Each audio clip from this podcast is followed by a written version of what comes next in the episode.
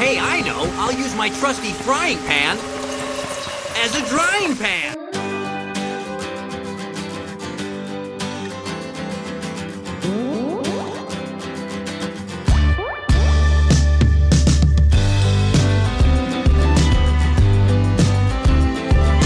Hello, everyone. Welcome to Out of the Drying Pan, a Pokemon the Series podcast, where each week we discuss two episodes from the Pokemon anime and whatever else comes to our minds. Just a quick reminder we are an E for explicit podcast, so listener discretion is advised. And I'm your host, Jacob, and I'm here with my co host, Alex. Oh, you always switch it up when I least expect it. Gotta keep you on your toes. Yes. I hope everybody is doing well and that everybody had a good holiday season. That's right. This is our first. I know this isn't going to come out on time, but this is our first recording post Christmas. The holidays happened. Yay! What's up with? how are you, Austin? and our other co-host, Austin. How are you, Austin? I'm doing well. How are you, Jacob? That's a different tone. Did something happen over the holidays to make you feel a little better? Seemed that was pretty nice. Oh, do I seem nicer than usual? No, no, that was just very jovial of you. like, hello, oh, oh was you? it? I Very thought I sounded very like like quiet and very reserved. Did your heart grow three sizes over the holidays? No, but we did have a home intruder who stole our Christmas tree. Oh, okay. What? Okay. Um. That, that's not. That was a joke. That was a joke. Oh, okay. I was about to say. He was, he was talking about the Grinch. The Grinch goes and steals the tree. No, then he returned the tree and he cut our our roast beef dinner, so it was fine. Yes. No one ever talks about his ability to steal dreams either. Like the little kids are dreaming, and he just snags their like subconscious thoughts out of their heads. Let I mean, let's be real. Let's be real. The real world does have the ability to steal the dreams of children, so it's not that impressive. Oh, okay. Yeah, I guess you're right. Merry Christmas, everyone. It doesn't matter. Today's January. Woo! That's right. well, January. as yeah. of the time that this episode comes out, it will be January, but as of right this moment, it's still December. and I figured for our like week talk segment this week, we kind of just maybe go over what we got for Christmas and maybe share doing what we've been doing with our Christmas gifts. If someone wants to kick it off first. Uh, I will kick it off to Jacob. Jacob, what did you get for Christmas? Okay, I'm gonna pass it off to Al. No, okay. Uh, Oh my I got, God. I got um, I got two Vigi games. I got uh, WarioWare Get It Together, which is super fun. I've never played these games before. I have no idea what's going on. I'm on the learning curve. Some of the characters really suck, and some of the characters are really good. That's what I can say. This one's different. Normally, the characters are not like in the games like that. Okay, so what's it usually like? I mean, it's the same th- thing where you're like kind of thrown in there and you got to figure it out within seconds. Um, but usually, it's not like you're interacting with the things on screen. It's like you press like A, or you gotta move back and forth, or stuff like that. So the WarioWare characters being in there is different. Okay, because this is more like you're kind of just given a character at random, and then like you have to use their ability to complete the task, and the task doesn't really change based on the character. So it could be like a character's weakness, but you still have to like make it work. And there's a lot of like moving stuff to complete the task. It didn't like just press A and you're done, kind of thing. So it's it's pretty hard for me, especially for the first one. Um, but I'll keep chugging away at it and give updates if if needed.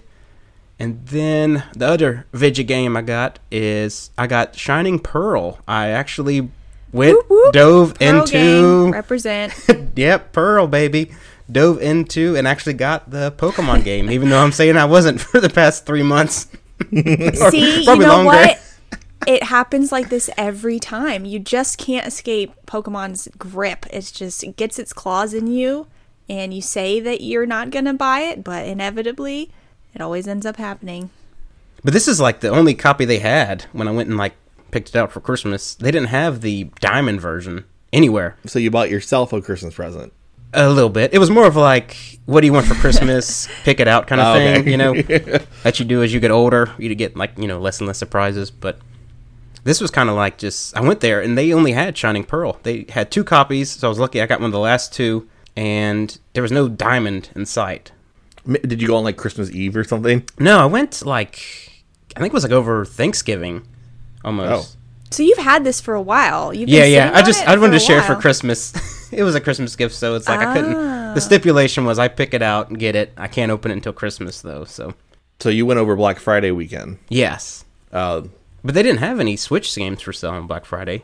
Well, they're usually not on sale. It's you get lucky maybe if you go to like Walmart where they mark it down like ten bucks, but you don't typically find those on sale. No, not the Pokemon ones. And this is the first Switch game I've bought in I don't know forever, like an actual Switch game. I think probably Shield was the last one I bought. Wow. So I think I only buy like po- only play Pokemon and Mario Kart. That's all my Switch is used for. And I did the Animal Crossing thing for a little while, but I don't really branch out from my games on this on, as far as the Switch goes. So You have your tried and true favorites, and that's all that matters. yep, nothing says dedication like 400 plus hours in Mario Kart. What? Okay, I do have to ask.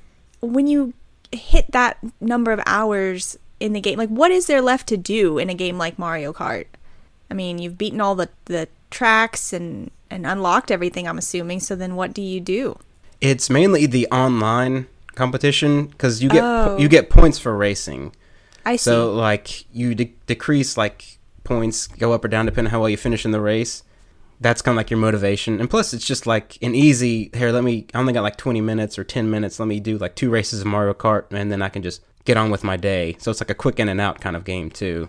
Okay, yeah. For some reason, I, I didn't consider the online aspect, but then again, I typically don't play online co-op or anything like that. So I figure Mario Kart's a lot less stressful for Wi-Fi multiplayer versus like- Probably. like, a shooter game or something like that, or like Oh my god. That reminds me of the time when we all tried to play Apex Legends. Oh my god. Austin, your computers kept freezing. he was just he can only punch. That was so I didn't so do anything great. wrong. I didn't do No, anything No, nobody was blaming you, but it was But there was a glitch where I couldn't move my character at all. And so I could only move by lurching with a punch, and I, that's the only way I could travel. It was great. I couldn't stop laughing. The funny thing We- is, we still kept playing too. It was like this happened, and instead of trying to reboot it, we just kept getting into games. I just, and I was trying to Oh, be the tank and protect him. just like let's just see how long we can live. Yeah, we started using me as bait to lure people in. Well, we all died anyway. I don't think me and Jacob got like a single kill. I think we all just we lost horribly anyway, regardless of that. But it was a fun experience. We have to hop back uh. on. We'll put that on the Twitch channel. We'll see if you get another glitch like that, Austin. Oh my! God. I actually had to delete Apex Legends from my Switch because it took up like a ton of gigabytes, and I literally had no space left on my Switch. I was like, "This has to go." I'm sorry. That's what I did, buy, too. Buy Apex Legends. Buy Fortnite. You're no, you're not worth it. Yeah, they're not. I had I deleted it too. It was I don't know how much it was, but it definitely was like this, it was the biggest game that I had on there easily as far as like gigage, gigabits. Yeah, well, you gotta have you gotta get like a an extra memory card and just. I do have an extra memory card. Oh, well, then in that case, yeah, games these days. That was so. Oh, speaking of games, I don't know. Is that are you all good with yours? Because I feel like this is a good transition into what. Go for it. Uh, that's what I did, and uh, I'll give updates on both games as I play them. I haven't touched Pearl yet, so we'll wait and see. But yes, Yes, Austin. Jacob, did you get anything else that you should mention before we move on to Alex? Uh, should I? No, I'm just wondering if I was giving you an opportunity. Yeah, I don't want to interrupt. I don't want to no, interrupt no. your your Christmas um tale, but that's basically it. That's all I've got. That was like big time. Okay. yeah, let us know. I'm curious about the WarioWare thing because I've only ever played in passing WarioWare Smooth Moves, and that was uh, 2006 or something. So I'm interested to see what you think of it. But anyway, speaking of old retro games, so I went to my grandparents over Christmas, and my grandfather had found in the basement they still had an old Atari 800 Oh wow. Wow. from the 1980s. He- And he had he still had all the receipts and everything. Yeah. Was it boxed, sealed, everything? Well, he's it wasn't sealed. It was it's obviously been used over the years, but he had all the receipts out and it was purchased in 1982 and we played um, Missile Command on the Oh, Atari. yeah. I mean, truth be told, it, it was having some problems. Like one of the controllers, you couldn't move up. You can only move like left, right, and down, so that wasn't really helpful. And then the other controller couldn't shoot. But it was really fun. I played with my cousins. That was a little blast from the past, I guess. Was that the first one? The 800? I don't know, Austin. Do you have any sort of cool video game system trivia for us? Y'all stop assuming I know everything about everything. Don't. You're a resident person knows. Yeah, I don't know. I know they have other versions of it, like an Atari 400 or something like that. I don't know if it was the first one though. I have I have a question though. How did you Yes. how did you plug it in? Did you have to get like an adapter, or did they have like an old TV that would mm. actually? They had an old TV. really with the auxiliary cables. Wow. Yes, with all that. It was like a TV that was literally like as big as an iPad screen. Like it wasn't it was like a Sylvania brand. I don't know. It was this tiny little TV, but it was just set up on a table and there was so many wires and plugs and the memory like it's well the Atari 800 was like home computer too so it wasn't just like a video game console it was also a computer and you can open up the back of it where the memory is and there was four memory banks and they were each 16 kilobytes I think Wow. Wow. that was it Oh my like, gosh. that was it. And they were like these memory cards that were probably as big as an envelope size or something. And they were all stuck in. I'm trying to explain it for the listening audience too, but they were about maybe an envelope size, like a letter size.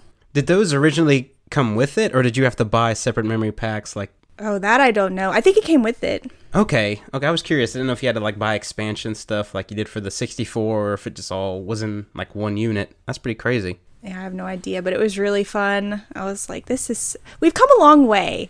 You know, talking about video games and stuff now that we've all gotten, you know, recently, but to see what they, you know, used to have and what was state of the art back then was really interesting. Did you get anything for Christmas?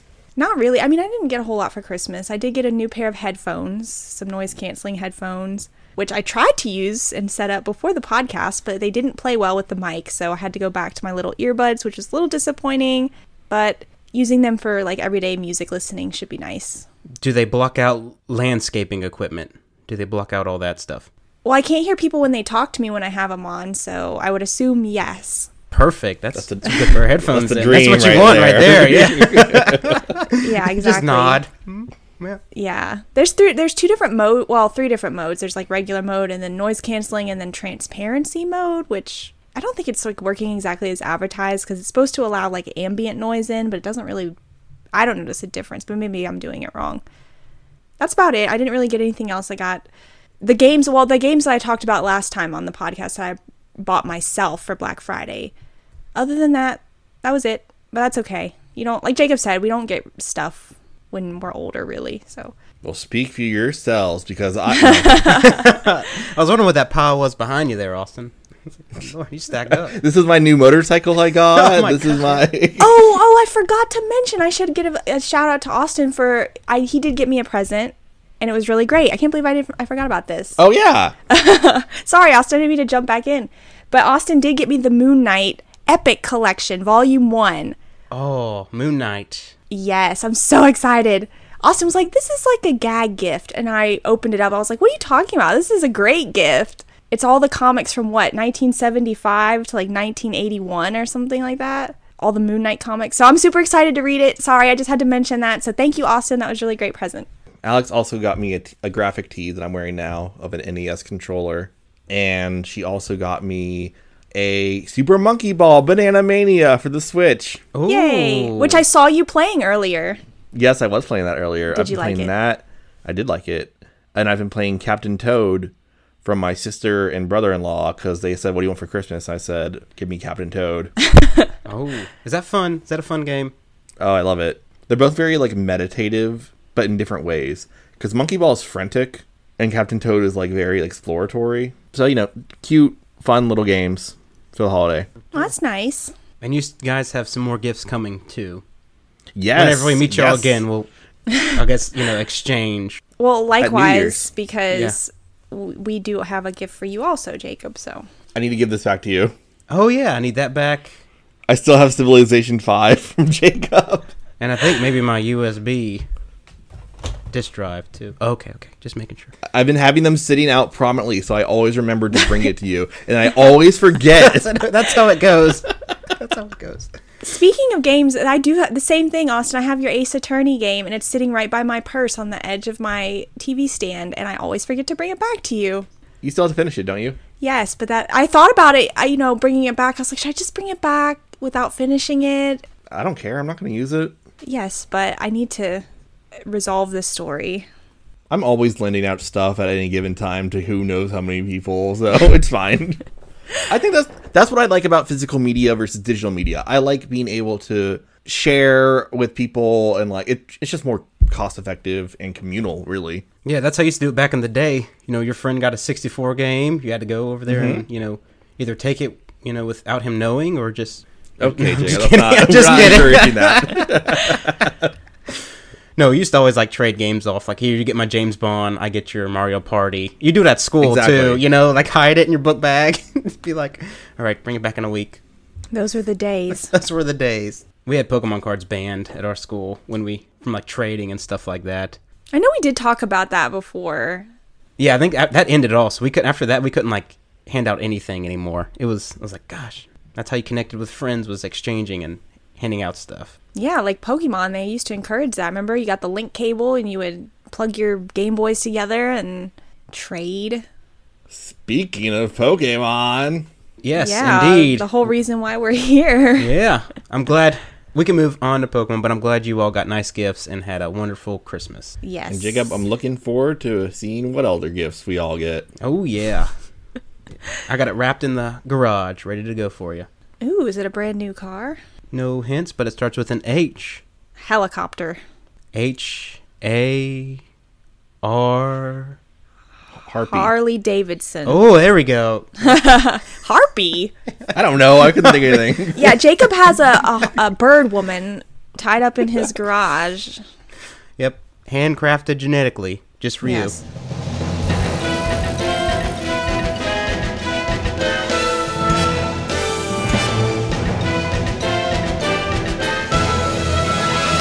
So the two episodes we're talking about this week are the P Kahuna and Make Room for Gloom because Gloom is huge and needs some bunch of room. Oh, God. Oh goodness! So I have the randomizer here, and we're gonna see what she says. Oh, it's the she. Yes, Yeah, it's Jacob's Oh. Girl Friday. Tells him Oh. exactly what we're doing. it's like that movie Her. Oh my God, we were just talking about that, weren't we, Austin? Are you Austin? serious? Why does that movie keep coming up all the time? Because it's I becoming swear. more and more reality. Well, that's true. I mean, you know, you see people walking around, they're talking Alexa, all this stuff. It's everywhere. It's like runs people's lives. I just have to give a quick context because this is so weird how this happened. So yesterday, I went to go visit Austin to give him his present, and we watched all of the Hawkeye um, episodes on Disney Plus. And I don't know, somehow Scarlett Johansson came up in conversation because you know she's Black Widow and she wasn't in there, but they referenced her a lot, whatever. And then Austin said something like about her voice, right? Like she's got a really good voice. she has a great voice. Yes, because she was in the movie Her. She was the voice um, of the AI in that movie. That's how it came up. So it's weird how that's all connected. And then here we are talking about it again. So That is crazy. Alex, I like that that cork board behind you with all the strings between all the pictures and the, the big question marks you got going on. yeah, exactly. I don't know. I couldn't. I personally, I know a lot of people talk about the movie Her. I tried to watch it at one point in time and I couldn't finish it. I just couldn't finish it. I had to turn it off. I wasn't a huge fan. Maybe I'll try again because it comes up a lot. But regardless, I've never seen that movie, so I'll have to check it out too. I just, I've just Well, like, seen YouTube. I've just seen YouTube clips. So I thought the whole point was you saw it. Oh well. no, I just saw the trailer. I was like, this is something unique here. Maybe I'll watch it if I run out of stuff to do and don't want to do anything. Whatever, the sex scene was hot. Oh my god. Joaquin Phoenix with a disembodied voice. Hottest sex scene I've ever seen in my life. Just kidding. All right. Uh, well, speaking of Cut sexy, we got a.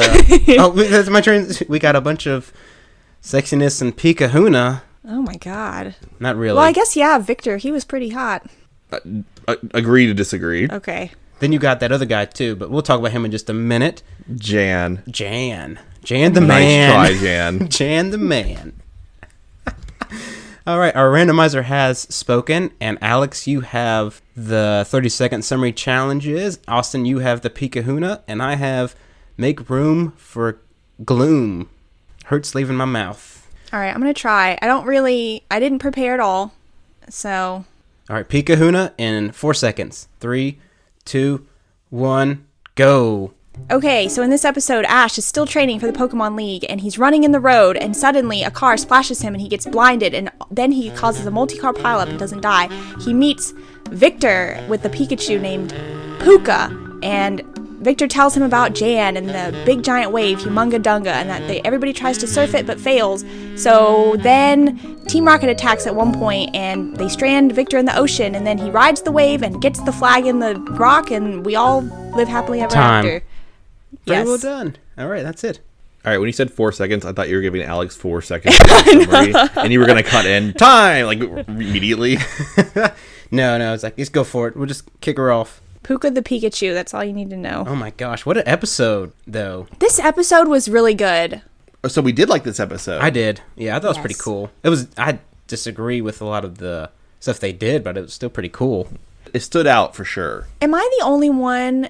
Well, in in not I guess in that case because you said it stood out, but I feel like the flavor was totally different. Oh yeah, absolutely. Yeah, that's a good way to describe it. It was not your typical like Pokemon episode that we've had so far, and especially coming out of the crazy holiday episodes that we just did. I mean, Those also had their own flavor, but I didn't like that flavor. no, that was a bitter flavor. Yeah, that was like mint chocolate. No one likes that. Speak for yourself.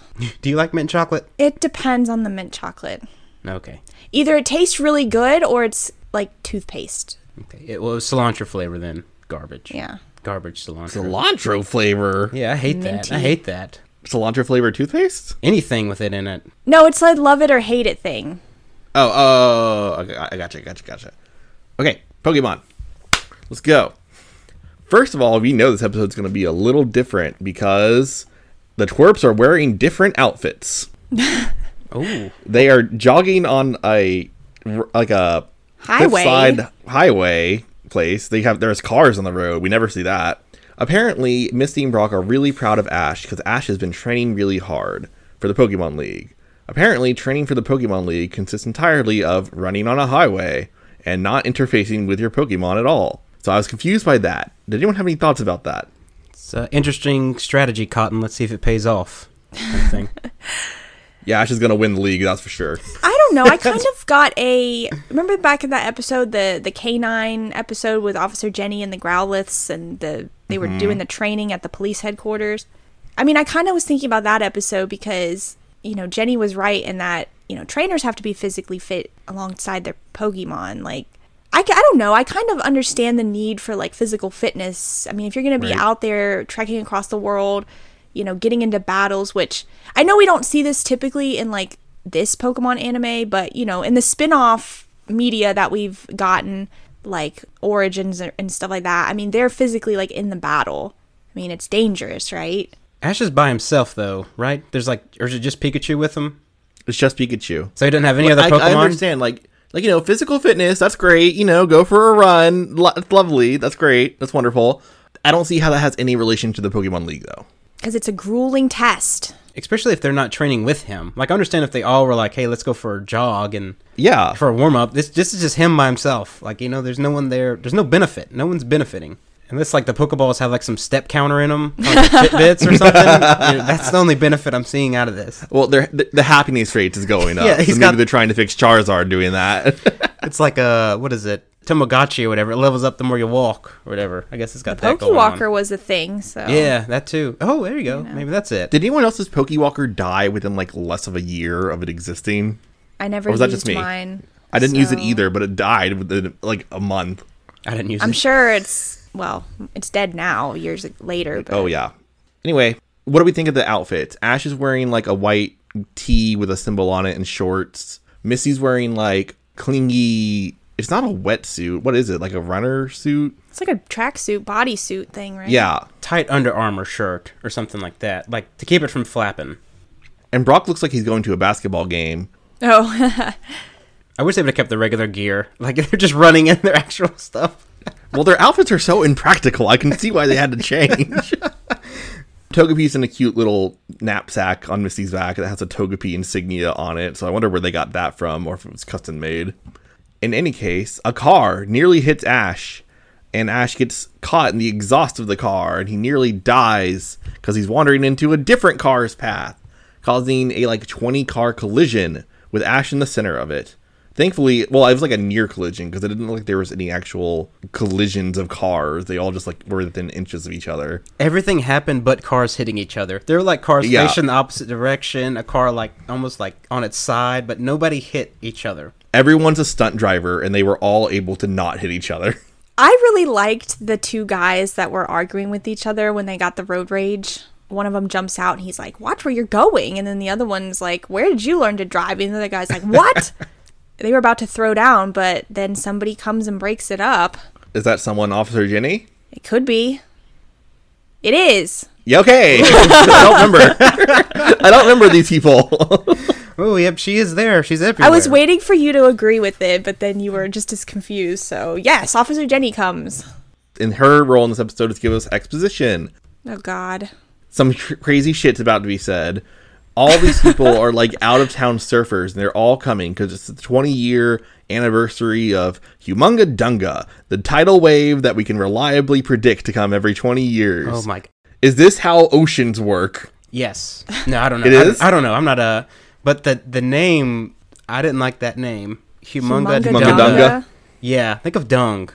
Humunga dung. Uh, Like it's just a shit wave? yeah, that's what I was thinking. Cowabunga or something like That's what I assumed. Very surfer. But it's humongous. You forgot to mention Jenny's like excellent skills at getting the traffic flowing again because they are all crashed for about like 30 seconds and then Jenny's got them up and running. I assumed we skipped forward in time a little bit. No, it's been about 30 seconds. Oh, okay. I don't know to your question about like the ocean tides and like 20 year cyclical event. I don't know. I don't know how that works. I just don't think that's how waves work. I know there's like annual stuff where like you know they'll Okay. go to like, but I never heard of like 20 years. Like it's not a comet, you know. You don't see it every 20 years, kind of thing. I don't think It's that's reliably going around Yeah, the world at a that's- steady pace. yeah, I don't think that's how the, the ocean works. but whatever. Pokemon logic. Anyway, Yeah.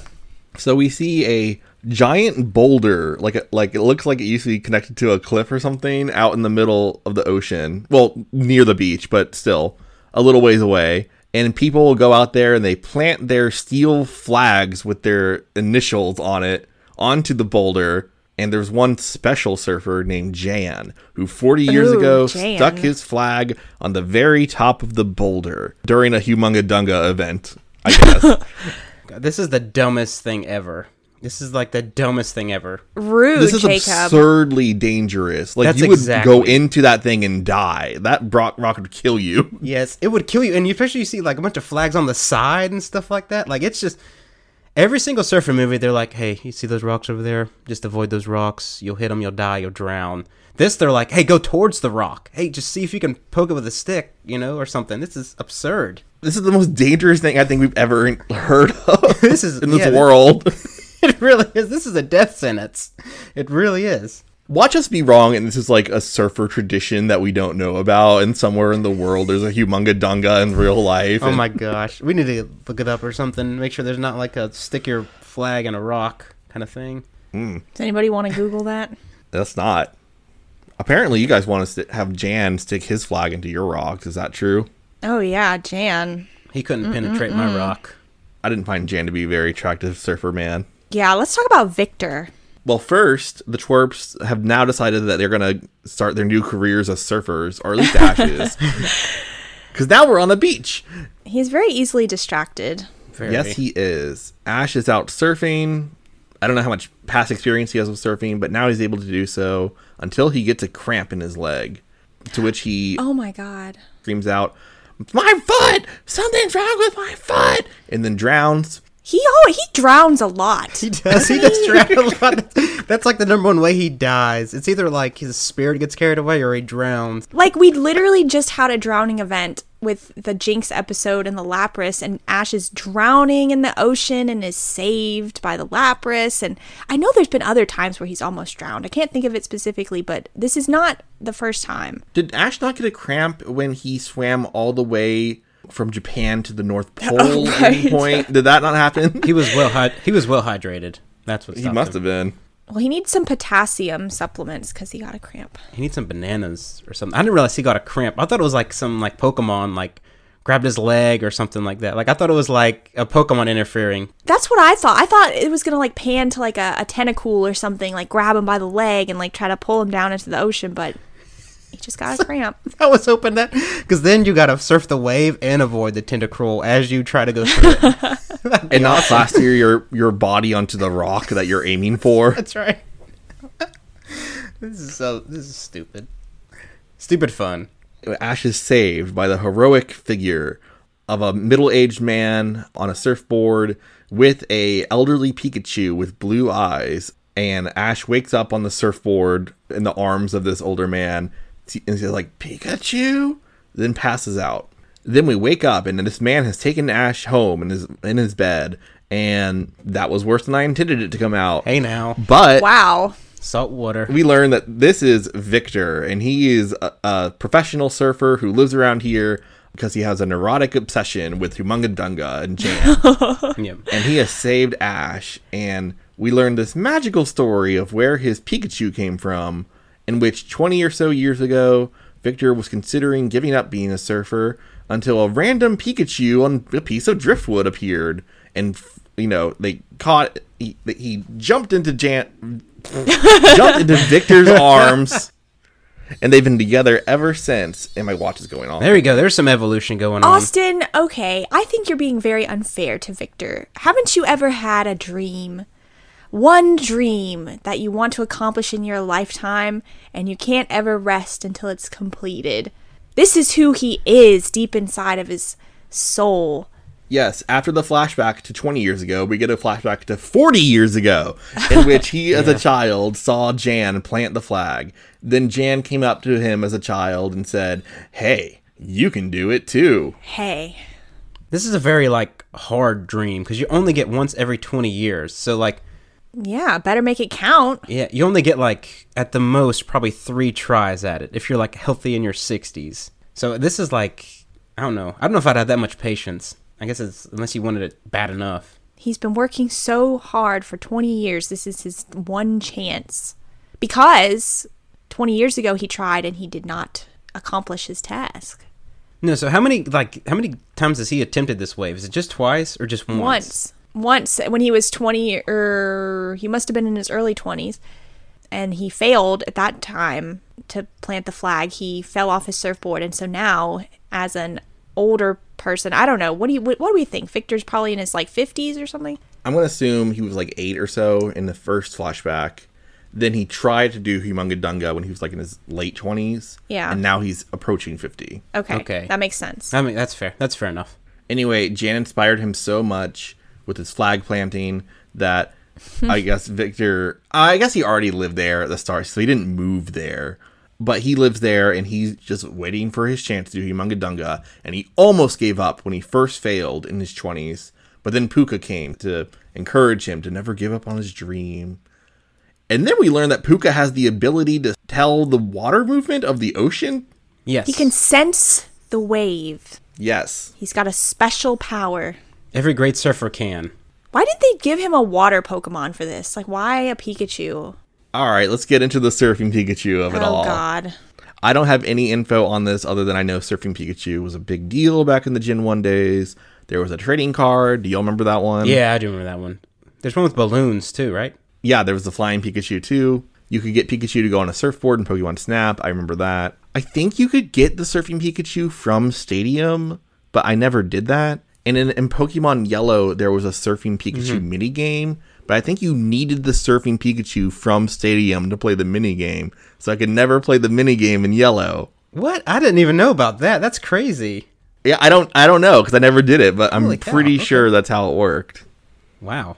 So everyone loves surfing Pikachu. So this entire episode was, a, I guess, a tribute to that. I like Pikachu not because he surfs, but because I feel like I like it when we have the variations of the Pokemon. Like, they look a little different. Like this one has blue eyes. They should have more differences. Blue for the ocean, I guess. It's got ocean eyes. Ocean eyes. Isn't it stripes blue too? Like even like all like the typical brown colors, aren't they blue? Or don't they turn blue? They're brown, but it like gl- the whole thing glows blue when a big wave is coming. I guess, All right. or I don't know if that's literal or if that's just for the audience. Yeah, we can't like they can't see it, but it's like, oh god, look, we may have lost Austin. I think we lost Austin. Okay, He got captured by the Humunga Dunga wave. yeah, he didn't put his flag in the rock. Yeah. I'm trying to think like surfing wise, like what do I know about surfing? I never surfed a boogie boarder before. I have a terrible sense of balance, so I know I couldn't possibly ever surf. I'm not a huge fan of the ocean, honestly. But yeah, the the interesting thing about these people like Ash and like uh, Victor, they pick it up pretty quick. Like I don't think surfing is like a you try it for an hour and then you're like surfing, doing tunnels and picking up ten foot waves. Well, to be fair, I mean, in Victor's defense, he's been surfing for 40 years, so, well, about that long. Ash is the chosen one, so it, the rules don't apply. But we do get a flashback of Victor. I thought though, like when he's little yeah. and he's he's like trying to surf and he just picks it up, kind of like I know he just picks it up. Yeah, hey, Austin's back. Hey, yeah. What I miss? we were filling in. We were just saying that uh, people pick up surfing pretty quickly in the Pokemon universe compared to real life. Well, Victor was born for it. He that was his one true passion in life. he was born for it. He was the chosen one for surfing. Well, pretty good. I'll well, I'll save it. There's a there's a quote that that ties into this, but I'll save it if somebody else doesn't have it first. But Oh my goodness. I actually think I'm know what you're talking about. But yeah. there was some memorable stuff, but they're all from kind of Victor. I liked Victor. I I really appreciated Victor. I don't know why, but I just did. Did you think he was hot? Sure. Sexy old surfer guy. Oh He yeah. had that like touch of gray going on too. Didn't he have like purple hair? he was passionate and everyone knows that having passion is sexy. Did you all get into Team Rocket attacking? Not yet. We were waiting No. for you to, to come back. Excellent. So Team Rocket attacks in the Gyarados sub, and they take both Pikachu and Puka, and they launch a giant hole in the side of Victor's house, which pissed me off. Yeah, poor Victor. He's just all he's ever doing is just living by the beach. He's just a chill, like boho type guy, you know, just living his best life. And then here comes Team Rocket, and they blast a hole in the side of his house. I can't imagine he has Team Rocket insurance. No, Probably has good insurance living by the sea though. Well, there's a giant fucking tidal wave coming in 20 years. He better have good You better have insurance. good insurance. anyway, we'll get into that in a minute. Team Rocket gets away with the Pikachu's, um, and they're in the Gyarados sub getting away, but they find a bunch of real Gyarados who are in the shallow waters for their mating season. So this does not go well for Team Rocket because the Gyarados hyper beam them their sub when they are blasted away. And I wasn't really paying too much attention, but somehow the Pikachu's are fine. Puka is in the water and it's not doing too well until Victor comes out and saves it on his surfboard. But then dun dun dun. dun, dun, dun. everything turns glowy blue because Humunga Dunga has arrived. I'm not sure of how we could be unaware of a giant tidal wave coming because I feel like the ocean waters would recede before such a thing would happen. But Humunga Dunga doesn't follow regular wave logic. Well, it does get a little like it gets kind of dark gray skies, and the waters are all choppy, and and that's why everybody else had to go back to shore in the boat. And Officer Jenny evacuates everybody to just slightly above the beach on the little cliff that's overlooking the beach. They're So like 20 feet above the Yeah, beach. that's Yeah. not safe at all. But that, like seeing the signs though would negate the blue Pikachu, so that's why there's no like because you have to use the blue Oh, yeah. Pikachu to like show like, hey, this is coming. You can't use natural stuff. It's a magic wave. Yeah, Got it's it. a magic wave. All the people who were in their cars earlier do not show up because they are too afraid of Humungadunga. I was about to say that. For this big thing, no one shows up.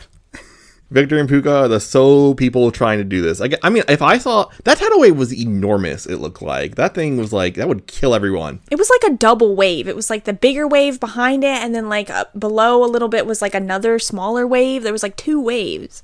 Mm-hmm. Thankfully, when Victor saw a giant Gyarados mechanical device attack his house, steal his Pikachu, and go, and he went out to sea to pursue them, he made sure to bring his flag with him. Oh yeah. It's like an it's like a telescoping flag. Yes, I don't know how, where that was on his person, but he has it. He does. You know what? That reminds me of that one trainer in that in the game where I can't remember what game it is. Is it black and white? I don't know, but it's the it's the swimmer girl, and she's like, "Where do I keep my pokeballs?" Tee hee, women's secret. You Oh, guys know what I'm talking about? Yeah, Yeah. she, her boobs. Yeah, so Oh. he's just keeping it in his pants or whatever. And uh, you know what? Again, in Victor's defense, you never know when the perfect surfing opportunity is going to happen, and it might be his one and only chance. So he's got to carry the flag around all the time. Maybe there's like a compartment in his surfboard. Oh my god. He just presses a button on it and it just shoots up in the air. Yeah. Regardless, he has it, thankfully. And everyone is waiting with mouth agape, waiting to see if Victor can do it. Can he surf Humunga Dunga? And can he place his V flag next to the J flag on the giant boulder? Yes, he can. He does it. Hooray. Hooray. Yay! I was so proud of him. It's his whole life's dream and he realized it, okay? It was a big deal. Okay. He no one dies because that's not how tidal waves work. Nope. but we all come down to the beach and Victor sees a little boy and little girl and he does the same thing Jan did to him, which is say, "Hey, you can do it too." Thereby perpetuating this eternal cycle of devoting their lives to Humunga Dunga for a new generation. Hooray. Yay! Meanwhile, Team Rocket are in the middle of the Gyarados ritualistic orgy in the middle of the ocean. The end. Yay!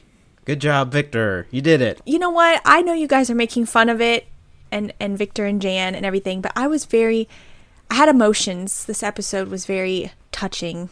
Was it because of the music?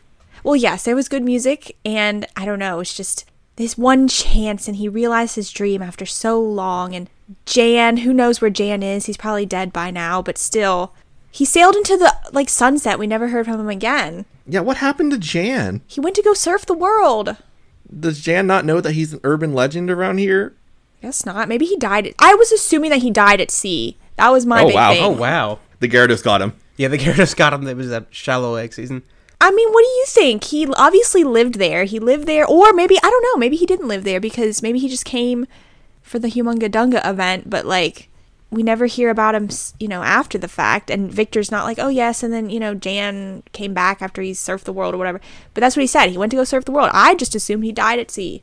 I don't think he wanted the fame. I think he like realized that he was gonna be really popular after this. He's like, I'm just gonna get out of here. I don't want to be. I'm a like introvert here. I don't want to be like people knocking on my door every day, giving surfing lessons. I just want to, you know, kind of get the hell out of here. They should have like panned out to see like an elderly man watching from the distance, being like, "I'm proud of you, Victor." And he's holding that a would have been surfboard. so nice. Too bad we didn't get that. But no, Jan's dead, presumably. Honestly, I did misremember this episode at the very beginning when I was watching it because I thought that Victor was Jan, hmm. oh yeah. but I obviously not because we saw the flashback where he was, you know, getting mentored by Jan. But Jan's spirit guided Victor to the rock. That's what Yes. he did it. he channeled his essence. Maybe Jan died and was reborn as Puka. Ooh. Oh. oh, like Jan died, and then that's why Puka was at sea, and that's why he just found him because he was in the wreckage. So then his reincarnated spirit came, and then Puka. Oh my god, I actually like that theory. That is awesome. Ooh, I just saw that. Okay. Because Victor says that he came from him, came to him from the sea, right? Oh, I love that, Austin. I, I'm gonna choose to believe that that Puka is the reincarnated spirit of Jan. That is a good theory. Look at us. Thank you. Taking it further than anyone else would. Leave us a five star rating. All right, we can move on now to our MVP and our LVP and our quotes that had the most impact. We'll pick our most valuable player and our least valuable player. And as always, no repeats unless they're for a different position. The randomizer has spoken. Alex, you are going first, followed by myself. And then we have Victor going third. I mean, Austin. Victor. Was that on purpose? No. Yeah, I was. No. Okay. All right, I'm gonna start off with MVP, and I'm going to give it to Puka. Aw. Damn it. Sorry, I know he, I couldn't. I could not. He was so cute. I love Puka. I like it when they have the, like I said earlier, the variations on their appearances, the blue eyes, and he's magical. He can sense the waves, and he helped Victor achieve his lifelong dream. He couldn't do it without Puka, so shout out to Puka. LVP, I'm gonna give it to Bulbasaur. Bulbasaur. Yes, Bulbasaur. For the five minutes or five seconds that we see Bulbasaur, when they're out in the ocean and they're on the boat after Team Rocket attacks, they blow up Team Rocket's Gyarados sub, and Pikachu and Puka are falling to their deaths in the ocean. Ash calls out Bulbasaur to catch them. Well, Bulbasaur only catches our Pikachu, Ash's Pikachu, mm. and allows Puka to fall and start drowning in the ocean because the waves are choppy and there's a storm coming. Humunga Dunga's coming. He just lets him fall. And Ash, I, I'm pretty sure Ash says, catch both of them. like catch Puka and Pikachu. And I know Bulbasaur's small; he's only got two vines or whatever. But I mean, he just basically let P- Puka fall. Then Victor had to jump in and risk his life.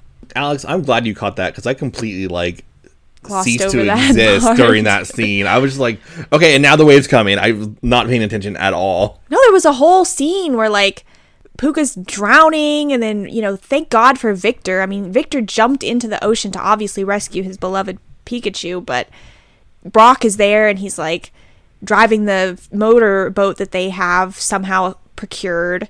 They're like, "We got to get out of here. It's too dangerous," and they basically leave Victor and Puka to die. Because I mean, there's no guarantee that they would have surfed Humungadunga successfully.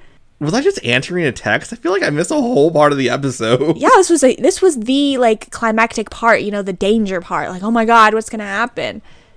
I know you casually glossed over it, but I was like, well, maybe you're trying to save it until like the end for a reason. I was not. No, I genuinely was not just not paying attention. Yeah, well, I wasn't feeling it for Bulbasaur this episode because you know typically Bulbasaur is our hero that goes above and beyond, but I guess he had to let him fall to so we had the whole climactic Humungadunga thing, but.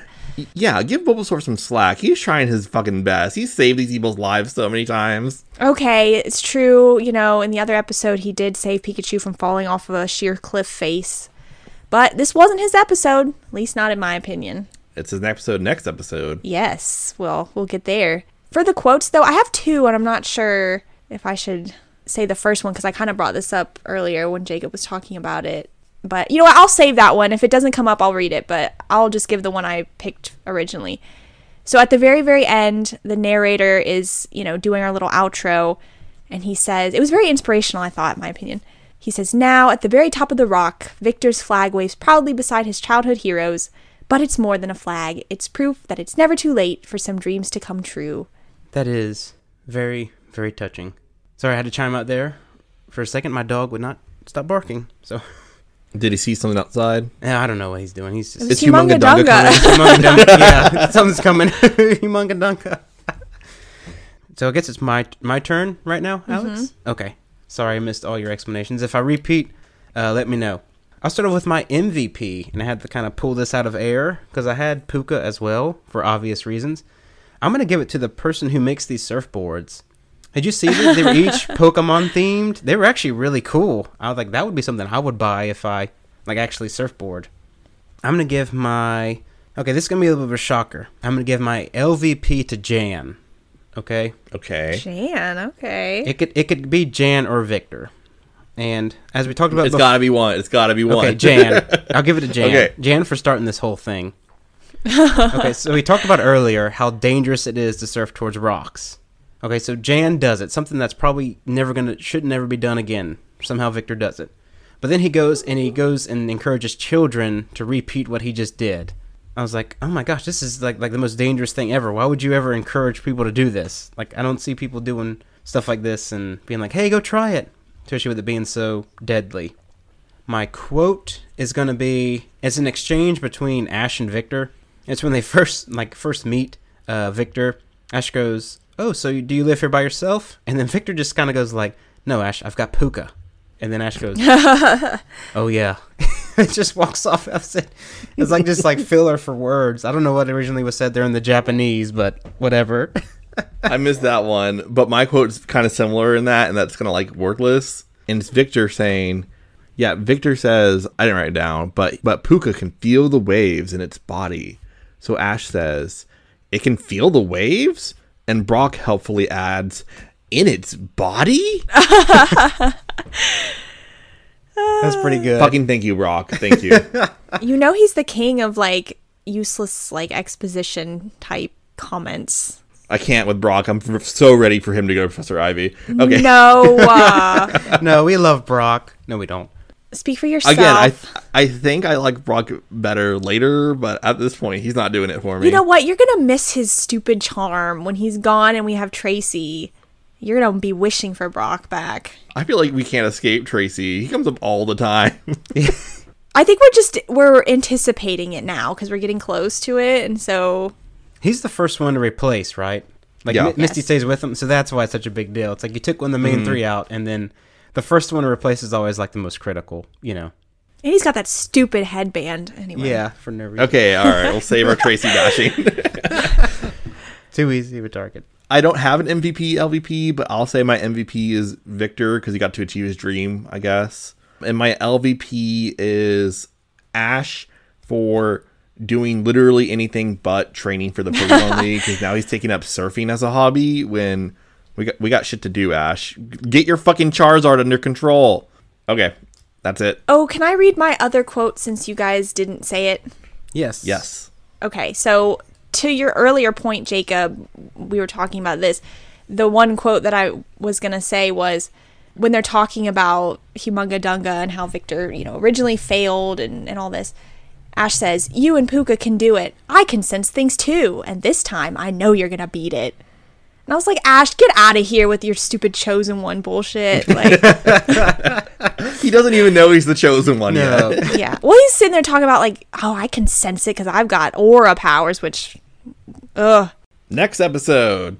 Was that all we had to say about that? I feel like Any other comments? I don't know. I just feel like I don't know. It was such a poignant episode. I feel like I'm the only one that that thinks that. but I was inspired. I was like, "Oh wow.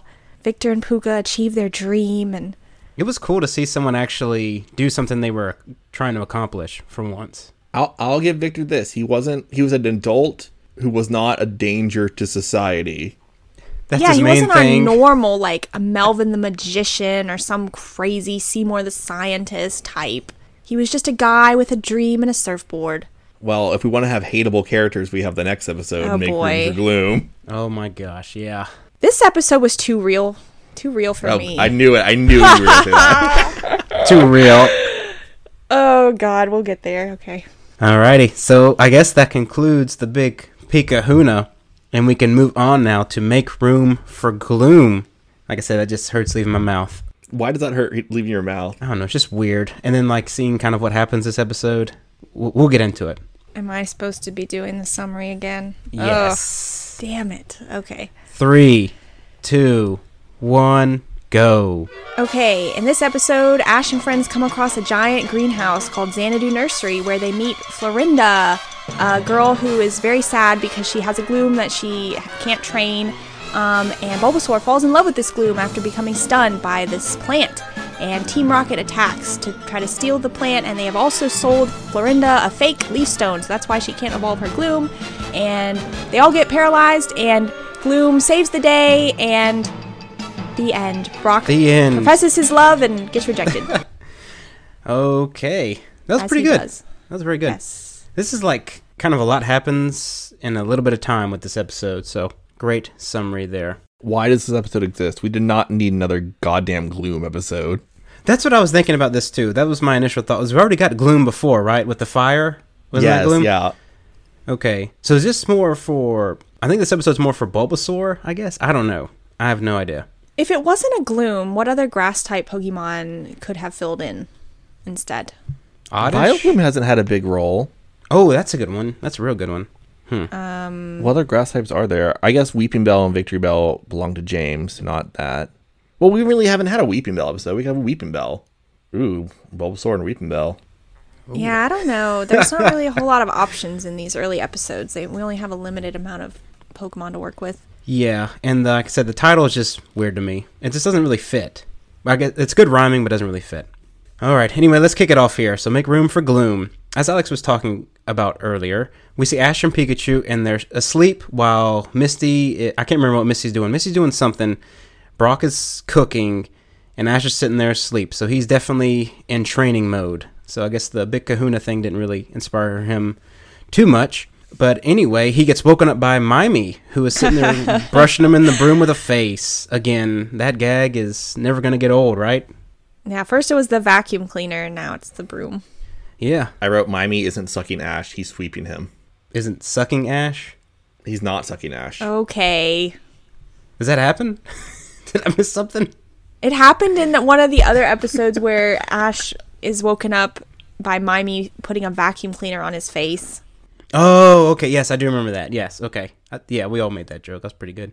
Yeah, that was my hilarious blowjob callback joke. Okay, moving on. All right, so Ash is not getting woken up to any sexual acts. Instead, he gets awoken and heads downstairs to go help with or go eat some breakfast that Brock's preparing because Brock's the cook. Can we just talk about really quick? I just want to interject. Can we talk about how good a friend Brock is? I mean, first of all, you know, he's in he's a guest in Delia's house for one thing.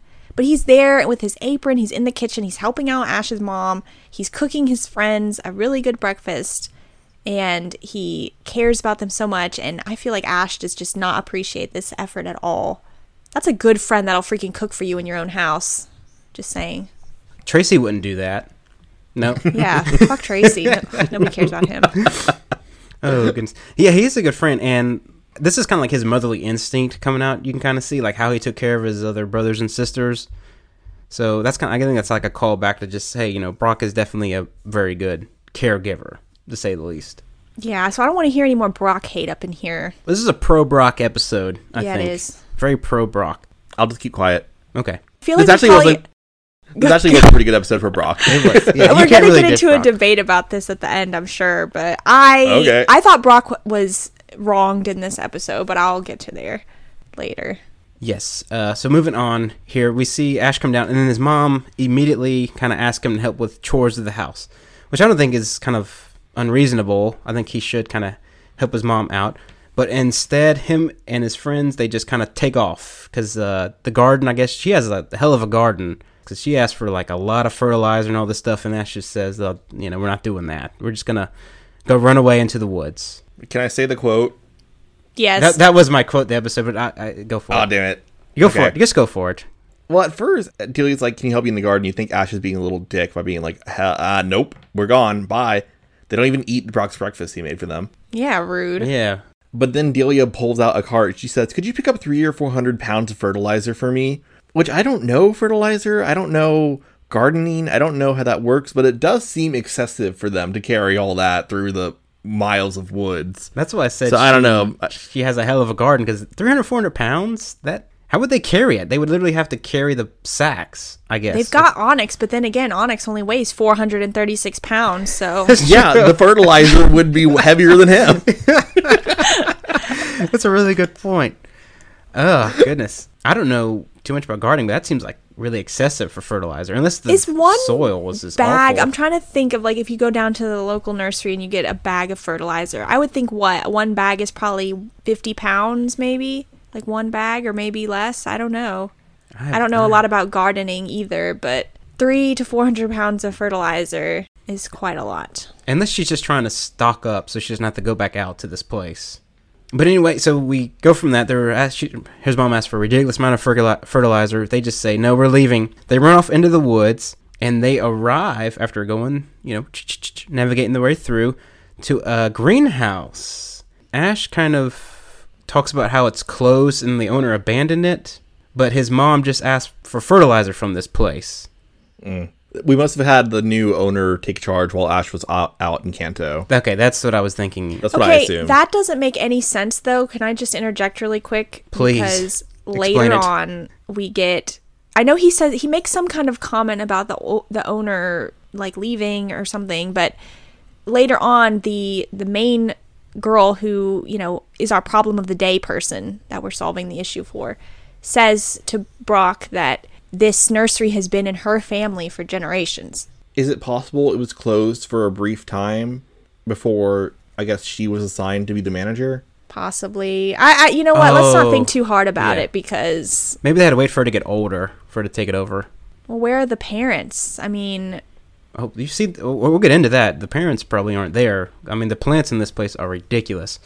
Whoa, whoa, whoa, whoa. Did we just get a, the plant? The parents are dead and they've chopped up and grown into plants theory? Is that what just happened? no, what? No, no, no.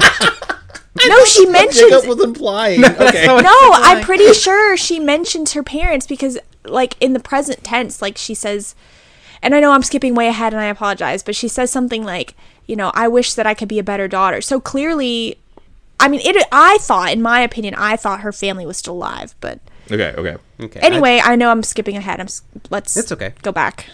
let's uh put on rewind for a second, and let's go back to them seeing the greenhouse, and it is called. I have no idea. It's like Xanadu. Xanadu. Xanadu Nursery. Yes. Xanadu. Okay.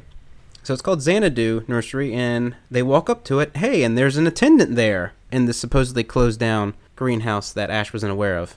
And he he's carrying what is it? He's got something. It's like a watering hose or something, I guess, for the It's plants. a flamethrower. A flamethrower. I think it's a flamethrower. Okay. Oh, maybe they're having PTSD from the other Gloom episode. That's what's going on here. Anyway, we find out that it is just a garden hose that is just strapped to his back. And then he introduces himself as Vampire Potter. oh my oh god. oh my gosh. Oh boy. I, I didn't see that coming. Oh my god. Woo! Good job, Jacob. Do-do-do-do. Just took a bow. Potter. One thing I noted about Vampire Potter was he had Tracey's voice. Did he really? Yes. Oh, it that did makes sound. sense. Yeah. He's on standby for his role as Tracey. Ooh. God help us all. Tracey has many personalities. This guy was largely useless in my opinion, but anyway, I digress. Yeah, this guy, he just, they kind of meet him and he just talks about how he, something he states he wants to be a Pokemon trainer and he likes grass type Pokemon. That's kind of why he's there. He kind of gives him like an overview of the greenery, like, oh, you know, this is, he didn't, doesn't warn him about the dangerous plants, but he says, hey, you know, this is our greenhouse. And then we see Ash kind of goes, hey, there's plants here. Maybe my plant type Poke or grass type Pokemon will like this. And he throws Bulbasaur out there and Bulbasaur kind of just, he takes a liking to the place, of course. Then we pan hmm. over to Brock, who Brock is talking about. Hey, I saw a, a girl earlier. I can't ever. What's her, Florinda? Florinda. Florinda. Florinda showers. Oh my god. What is it? Florinda showers. Oh, That sounds like okay. a adult film star name. Ooh. Maybe she should be doing that instead of, of running this greenhouse if she's so incompetent, apparently. Well, they do have some very aphrodisiac type flowers planted all around. Yeah, Something happens to Bulbasaur. yeah. Bulbasaur, you know, is like I said, is frolicking here. He goes up to a plant and sniffs it, and then he like, you know, is like horny as all get out. He's like ready to go at it with something. He's completely overtaken by lustful feelings, I guess. Yes, Vampire Potter gave him a love potion. Hey, Yes.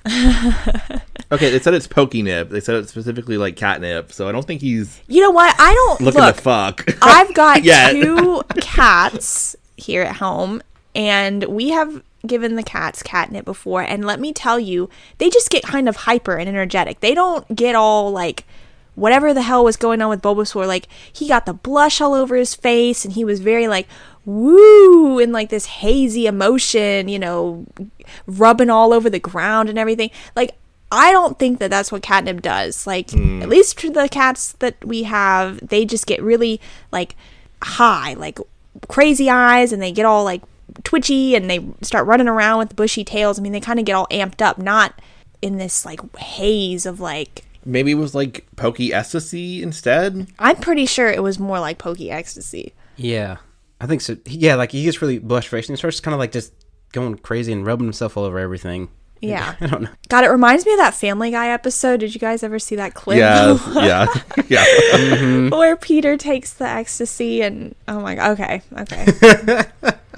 anyway, Anyway, like we said, uh, I guess Bulbasaur gets on some E and starts just wandering aimlessly, and he goes to a plant, and I guess he's about to sniff it, and then, hey, look at the the girl we were talking about earlier, Florinda Showers. She appears and says, "Hey, hey, hey, that's plant that causes paralysis. Don't sniff that thing." Which this this kind of goes back to what I was thinking about earlier with like this Potter guy not being a very good like keeper. Unless he was just trying to get rid of Ash and them, he doesn't warn them at all that there's like these dangerous plants or like there's stuff in there that could potentially kill them. He kind of just lets them wander around. There was no signage or anything. No, it's, well, you know what? Florinda also, to your point, Jacob, she doesn't jump in until after the fact. Bulbasaur has already sniffed this plant when she j- then jumps Oh, out and yeah. she's like, "Don't sniff it." I'm like, "Okay, well, you know what? That would have been nice to know five minutes ago, not now when he's already like paralyzed on the ground." Incompetence abounds.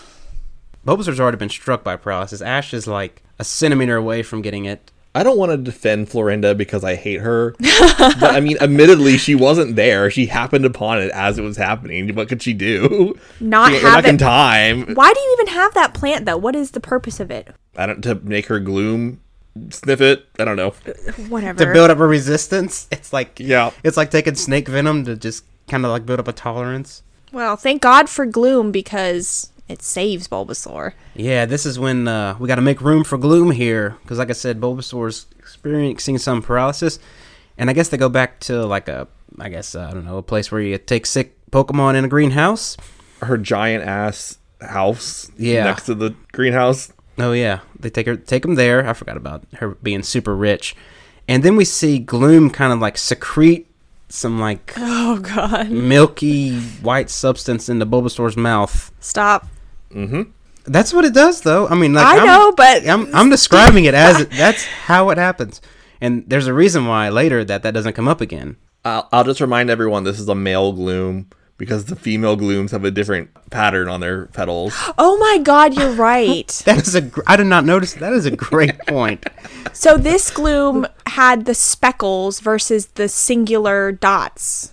Right. The speckles are the male gloom, and then the the singular dots is the female gloom. I mean, I actually think it's supposed to be a female gloom because that didn't exist yet, but it's funnier that way. okay. Yep. Yeah, that is. Let's funnier. just go with that because it's funny. Milky white substance. So theoretically, only male glooms could cure stun stem with the milky white Sure. substance. Bulbasaur's acquired a taste for that stun stem antidote, and he wants some more. Ooh, yeah. Not gloom. He falls in love with it. Yeah, he does.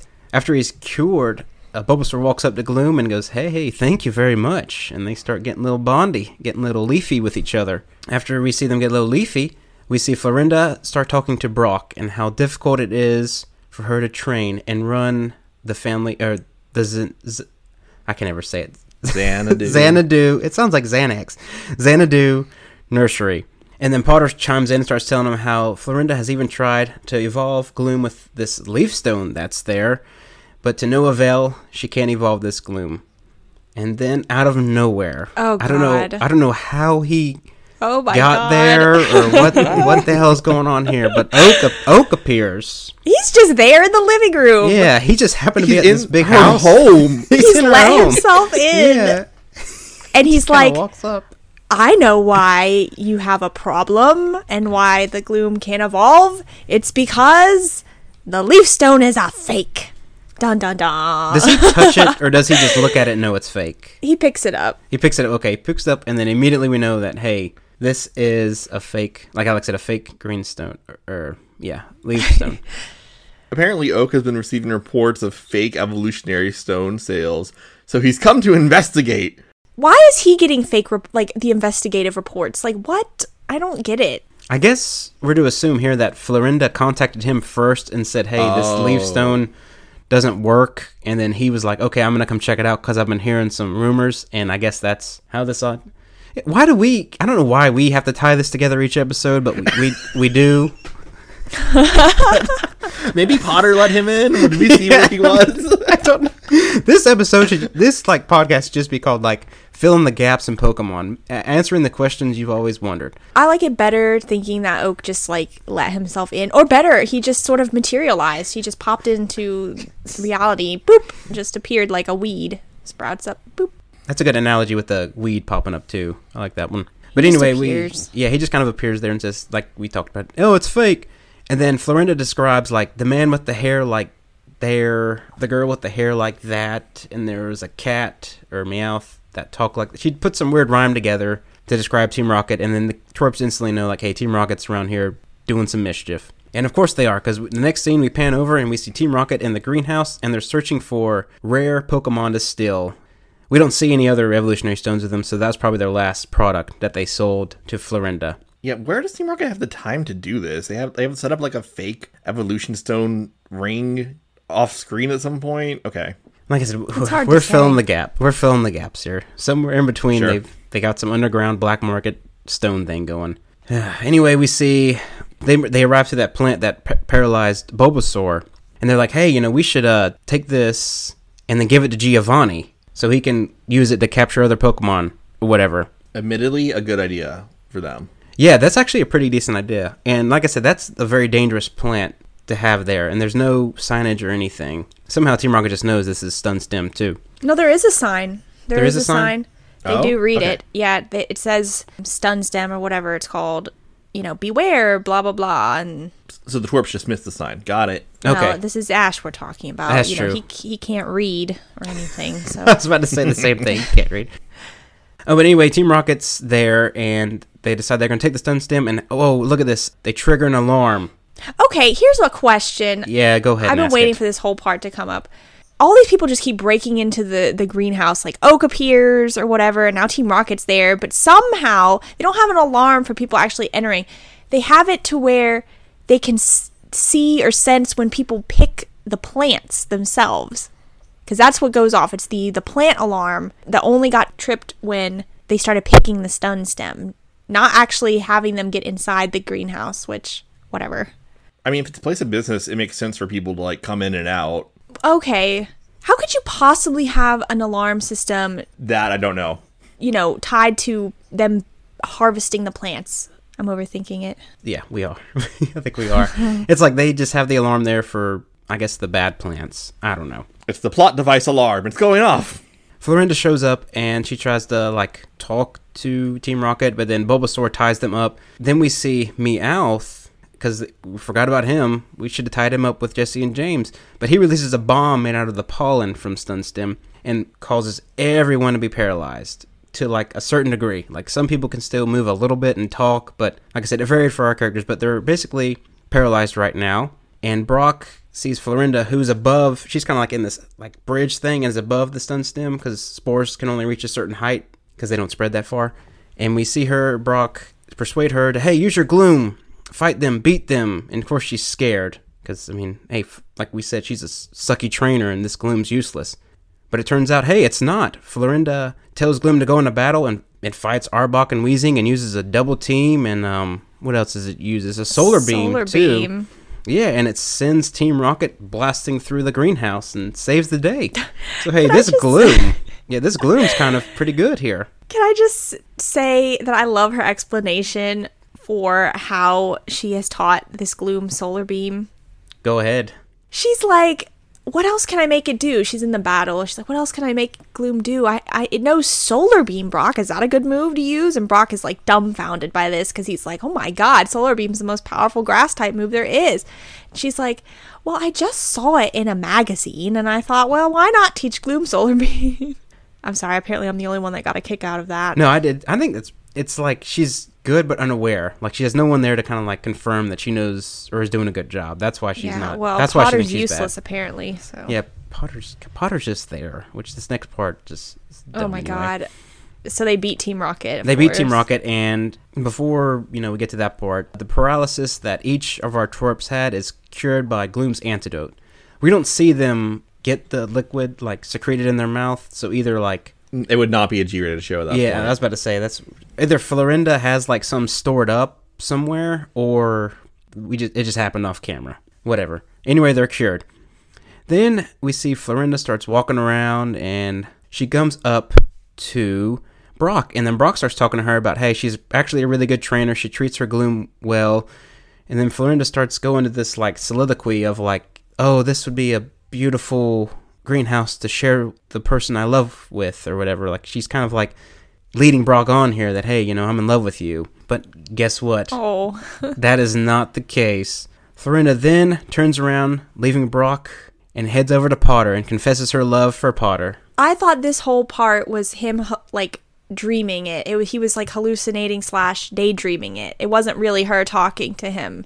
It was residual stun Yeah, stem. it wasn't. He was just imagining this happening. She was not actually talking to him. Oh, so he's on Pokenip when this is going Yes. on. Oh, okay, okay. Anyway, Florinda turns out, hey, she's not in love with Brock. She's in love with uh, Vampire Potter. Brock hits the floor again, being rejected. And then Miss, we hear Misty kind of saying what we've been thinking this whole time. Hey, Ash, you still haven't started training for the Pokemon League. And the episode ends with that. Yeah. Uh, what was what was our overall thoughts about like Florinda and her depressive? Yeah, we didn't really get into her at all because I was waiting for the LVP MVP. Oh, okay. We can save it th- for that. We can, yeah. I was just like, this. Austin, was it you at the beginning that says, like, why does this episode exist? I mean, it, it's a filler in the biggest sense of the word, and that we don't need another Gloom episode already. We'd, we're fine on that front. Yeah, that's what I was thinking too. I we've already had. I don't know what the point of this is really, unless it's for Brock. Maybe we're doing it for Brock. Maybe it's to show that, you know, not everything is all sunshine and roses in the Pokemon world and that there's people with real mental health issues because I feel like Florinda has a lot of pent up. Yeah, okay. Let's do it. Emotion. Let's get Into Brenda. it. Let's Okay. go. You know what? Let's And- talk about her. I did the randomizer, and it so happens to be Austin. You are first, followed by myself, Okay. and then Go Alex. for so it. go for it, Austin. All Give us the Tell rundown. us. All right, I'm gonna get the others out of the way first. First of all, my MVP for this episode it's 100% Ash because Ash had some fucking zingers and burns in this one. He was Yeah, he did have some good lines in this one. he was a full on sassy Ash this entire episode. Sassy Ash. Yep, and I'm gonna get. I, there's two to choose from, really, but I'll go with. the Oh, I know which one you're gonna pick. Which it. one do you think I'm gonna pick? Is it when they see Florinda for the Yes, first I'll time? go with that Oh God. okay, okay, I'll take the other one. So, okay. Oh, The other one, it, well, once he burns Misty, once he burns Brock, the Brock one is Brock saying, "Rejected by the one girl I love. I'll never find another Oh. one like her again." and Ash says, "Don't worry, Brock. You'll find plenty of other girls to reject you. Come on, let's go get the flowers for my mom and go home." Oh, I love Oh. that. That was great. So I'm full on Ash Ash's team this one. My LVP will be Florinda Showers. Wait, is her real name Florinda Showers, or did you just come up with that? No, I didn't come up with that. It was on Bulbapedia. Wait, her real. Okay, when did they ever say her last name? Uh, I this whole time I really thought that you just made that up. I did too. I thought you made it up. I was like, man, that's really clever. Austin, that's Okay. pretty good. it might be from the manga. Okay, Manga. Is it manga or manga? the manga, right? I've been saying Pokemon, manga. Pokemon. Who cares? That's Haname and manga. Tom Ado, Tom Otto. So Florinda, Let's talk about Florinda. I understand that you, you know, you have confidence issues, and you know that's a very real thing, and that's hard to deal with. We all have been there, some more than others. However, Florinda, there's a there's such a thing as taking it too far. There's such a thing as wallowing in self pity and roping random people you don't even know into your pity parties when you are an adult and you need to know better by this point. Do we get age of her? I don't think she's really that much older than them. Maybe I like assume she was 18. She's 16, running a business. 17, 18. Well, this is the well. This is Pokemon though. If she's a minor, then I kind of am less harsh on her. But I'm going to assume she's an adult because I hate her. Damn. All right, she's just going on and on and on about like, oh, I'm a failure as a trainer because I can't get my Gloom to evolve, and I used the Leaf Stone and it didn't work. And oh my God, because I'm a failure of a trainer, that therefore means I'm a failure as a business owner and unable to manage this place of business because I don't know, my Leaf Stone didn't work, and that oh, life is just so miserable for me. I'm the worst. I'm the worst daughter. I'm the worst trainer, and I'm just the worst. And I'm like, shut the fuck up, girl. Goddamn, rich ass little girl had never had a single problem in her goddamn life. Shut up. Austin, I can see the vein popping out of your forehead. Jesus. Do you have? She a- drove me up the wall. I hated her. Do you have video of Austin? what? What? Alex, do you, you actually see him on the screen right now? Yeah. Okay, I I don't have video of Austin. Oh, well, now he's gone. Oh, now he's I back. turned it off and I turned it back on. I don't have him. Oh, probably when I got lost my connection there a while back. I thought you couldn't see him. I was like, man, that's pretty Your good. rage uh, completely cut your yeah. video feed. I was failing a lot. I'm like, okay, I'm like, okay, girl, you got the resources to ha- solve your shit. You don't need to be telling this to random people you don't know. Calm the hell down. And then, okay, Jacob. She's a martyr. She's playing the martyr. yes, role. it's the martyr effect. You're just irritating people. You're not doing anything of any benefit to anyone. You are making a self fulfilling prophecy by being such an annoying little whiny girl that you're not, well, I guess, young woman that. Ah! I hate her. all right. Tell us how you really feel. Damn. Okay. Okay, I also want to say I hate that she just announces that she's in love with Potter, not Potter, do you want to go on a date because I'm feeling confident after I beat Team Rocket? Not Potter, um, I like you. How do you feel about me? She just says, I'm in love with you. And he says, I'm in love with you too. And I'm thinking, Florinda, you are Potter's boss. You can't just go around announcing your love for him. That's unethical. Sorry, that's the last thing I had to say about Florinda. Wow. There's some strong feelings about Florinda. so you think she's doing it on purpose with the pity party? I don't, I think she's doing her pity party on purpose because she wants affirmations and for people to pay attention to her. I don't think she's fully aware of what she's doing. However, she's still doing it, and it's very worthless and useless and waste of everyone's time. It's not a healthy way to work on your confidence. Not at all. Alex, do you have anything to say? I uh, don't Alex, know. do you have anything to say? do I really want to get into this?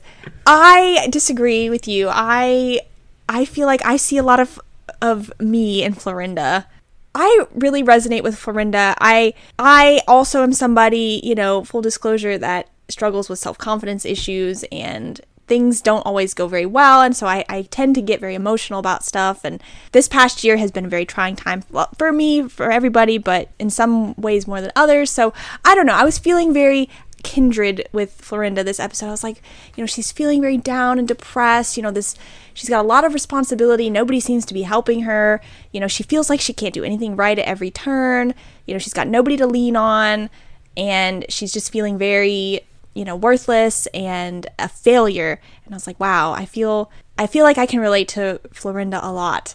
But then i started thinking about when i when i complain to austin and i try to pour out all my feelings and everything he's like shut the fuck up alex. You need to be more confident blah blah blah. So i was feeling very like this was a brock slash well i don't know. Austin's not as should i even say this? No, say it, say it, say it. Say it. You got to now. Brock is more like he's I don't know if Brock is doing Florinda any favors by leaning into this. Austin on the other hand No. is He is not leaning. You do not lean into that. You don't accept that behavior. No. Sorry, go on. Austin is more tough love. He's more tough love and not like, "Oh, Florinda, don't worry, you're the best at everything and I'll help you and all this stuff." You know, picking up her mess kind of thing, but I don't know. On the one hand, I do agree with you, Austin, in a way. You know, it's not a healthy way to express yourself. Obviously, sitting there and boohooing that, oh, I'm so useless and pathetic and I can't do anything right, is not going to solve your problem. You have to actually make steps to fix things and put action, you know, words into action kind of thing. But still, I feel like I know, I can, I know where Florinda's coming from with her emotions, is all. Yeah. I think my main problem was she's like announcing this to total strangers, like in a crowd scene. When Well, she like, has nobody else. She has nobody else, and so I don't blame her for reaching out to where where she can. it's the it's the frequency i think because it's like you know everyone kind of goes through those tidbits but this is like the first thing you know about her is that like she doesn't believe in herself like it's the first character trait that you get revealed about this person. Not like you know she runs this nursery or anything like that or any other background. She immediately announces it to the her whoever her audience happens to be at that time. I feel like a real look into you know not everybody can be as self assured and confident as like the Ashes of the world and the Victors and the Jans and the AJs and all these people that we've come across that basically have no mental health issues and they're good at everything they do and they you know have this self-confidence. They're not afraid or, or anything. So yes perhaps florinda has an exaggerated you know sense of like self-loathing and and these feelings of worthlessness and everything. But i think that's just to highlight like the two like the duality of it. You know you got your really self-assured people on the one side and you got your really self-confidence lacking people on the other side. It's not a perfect world in the pokemon universe. There are people out there that struggle with feelings of self-worth and you know we can't all be good at everything Yeah, save it for three in the morning when you're crying yourself to sleep tonight, like I, we all do. we all do Dorinda, You do. I mean, what? What? What? What? What? What? what? mine's like around 3.30 but yeah 3 Oh, that's okay. pretty close i clearly am on my own over here with how i feel about florinda but No, and I'm obviously exaggerating my reactions to this as I do, but still, Yes, I do it. agree Cut with you. out. I Cut agree with you that you know it's not a healthy way to express yourself. Clearly, you know she, but I feel like she just needs help. She just needs somebody that's going to listen to her and take a real interest in her. And you know, honestly, what the fuck, Potter? I mean, he's like the only one who's around to see this. And he, what has he done? Apparently, nothing, because she's still deep down in her like depressive episode. So he's not a very good supportive person, is he? he's scared they're in love with each other. yeah yeah, if he's so in love with her, then he should have been recognizing this and helping her grow as a person and not letting her stew in her own self loathing hell. I think I just found a new LVP anyway. oh no no keep keep keep your original I don't even know where we were. I'm sorry. I don't we got either. so yeah. derailed. Austin, did you? What did Austin do? Austin did his quote, right? You do your quote. Yes, I did everything. I'm done. You did your okay. Okay. Character analysis. You won't get anywhere else, folks. Give us a five star rating. yeah, exactly. Who did you even say? Oh, I said Ash for MVP, and I gave one of his quotes, and I said Florinda for LVP. Got it, got it. Okay, that's how we got onto this. So then I guess it is my turn. Let me make sure because Real talk Alex, on. I forgot the Alex, did we just have a did we just have a fight, Alex? Did we? no, I think we had a healthy discussion. Oh, okay. All right, I'm gonna pass around the feelings ball. Alex, you have it. You are free to express yourself. Austin, you cannot interject. Go. What? Wait, is it really my turn? No, it's my turn. Oh. I have, I have the feelings ball. Let me. tell No, how did I we? feel. F- I don't think we had a fight. I think we just had a a discussion. Do we want to have a fight? No. I can moder- I could be the mediator. I think Benedict Cumberbatch was not the right casting choice for Doctor Strange. I agreed with you earlier when we were talking about this. Should have Oh, been did? Bruce Willis. I told you that. I gave you alternatives. Bruce Willis, what the hell? Yeah, Bruce Willis would have been perfect. Die Hard. You kidding me? That'd be perfect, way. Doctor As Strange. Doctor Strange? Yeah, perfect. Okay, here's what we were talking about. No, he's too broody. I mean, Doctor Strange is kind of broody, but he's too young. Who? Hayden Christensen. Oh, Luke no. Skywalker. mm, No, no. What? Okay, let's derail for a second. We were talking about. I don't even know how we got on this. We were I was talking joking, about. but okay, let's go. Let's stop the discussion. You can't bring up. Okay, that's the thing though. We're an audio-based podcast. You can't bring up half like half discussions because the audience has no context. Clearly, we were talking about. I don't know how we got on the topic of Doctor Strange. Oh, I think I said I've been feeling Doctor Strange lately. Like after we that a- watched what Jacob. Sorry. Was that like a joke, or did you like you feel like watching it? I mean, just in general, like. Oh, I, I thought it was a play on words. Like I'm feeling strange. Like I'm feeling Doctor Strange, Oh no. the ultimate fangirl here. I was like, no, I mean Austin's not a huge fan of Doctor Strange, but really? well, like Spider-Man, you know, there's a connection between we just watched the Spider-Man movie, and obviously Multiverse of Madness ties into that and whatever. So we were talking about, you know, who would be a good Doctor Strange because Austin's not a huge fan of Benedict Cumberbatch of, as the casting choice for Doctor Strange. And I originally felt like that, but now I feel like he's kind of grown on me a little bit. And it's hard it was hard for me to picture anybody else because originally before it was announced that he was going to be Doctor Strange, we were discussing who would be a good choice for it. And I think originally what we said, Antonio Banderas or something, and just other actors, and we were going down the list of like who would be if it wasn't Benedict Cumberbatch, who would it be? And I think I said I brought up Jude Law or something. Jude Law would be a really good That would actually. Doctor Strange. And but then Austin reminded me, and I had forgotten about this. He did appear in Captain Marvel as one of the characters, so he obviously couldn't be Doctor Strange. Oh, hmm. okay. But no, I agreed with you earlier, Austin, because or we agreed, you know, Doctor Strange, you know, Benedict Cumberbatch being like okay, and was he my first choice? No, but now it's hard to picture him as anybody else. Like, so I wouldn't call that an argument or or anything. When it comes to the casting stuff for these movies, I don't have like any.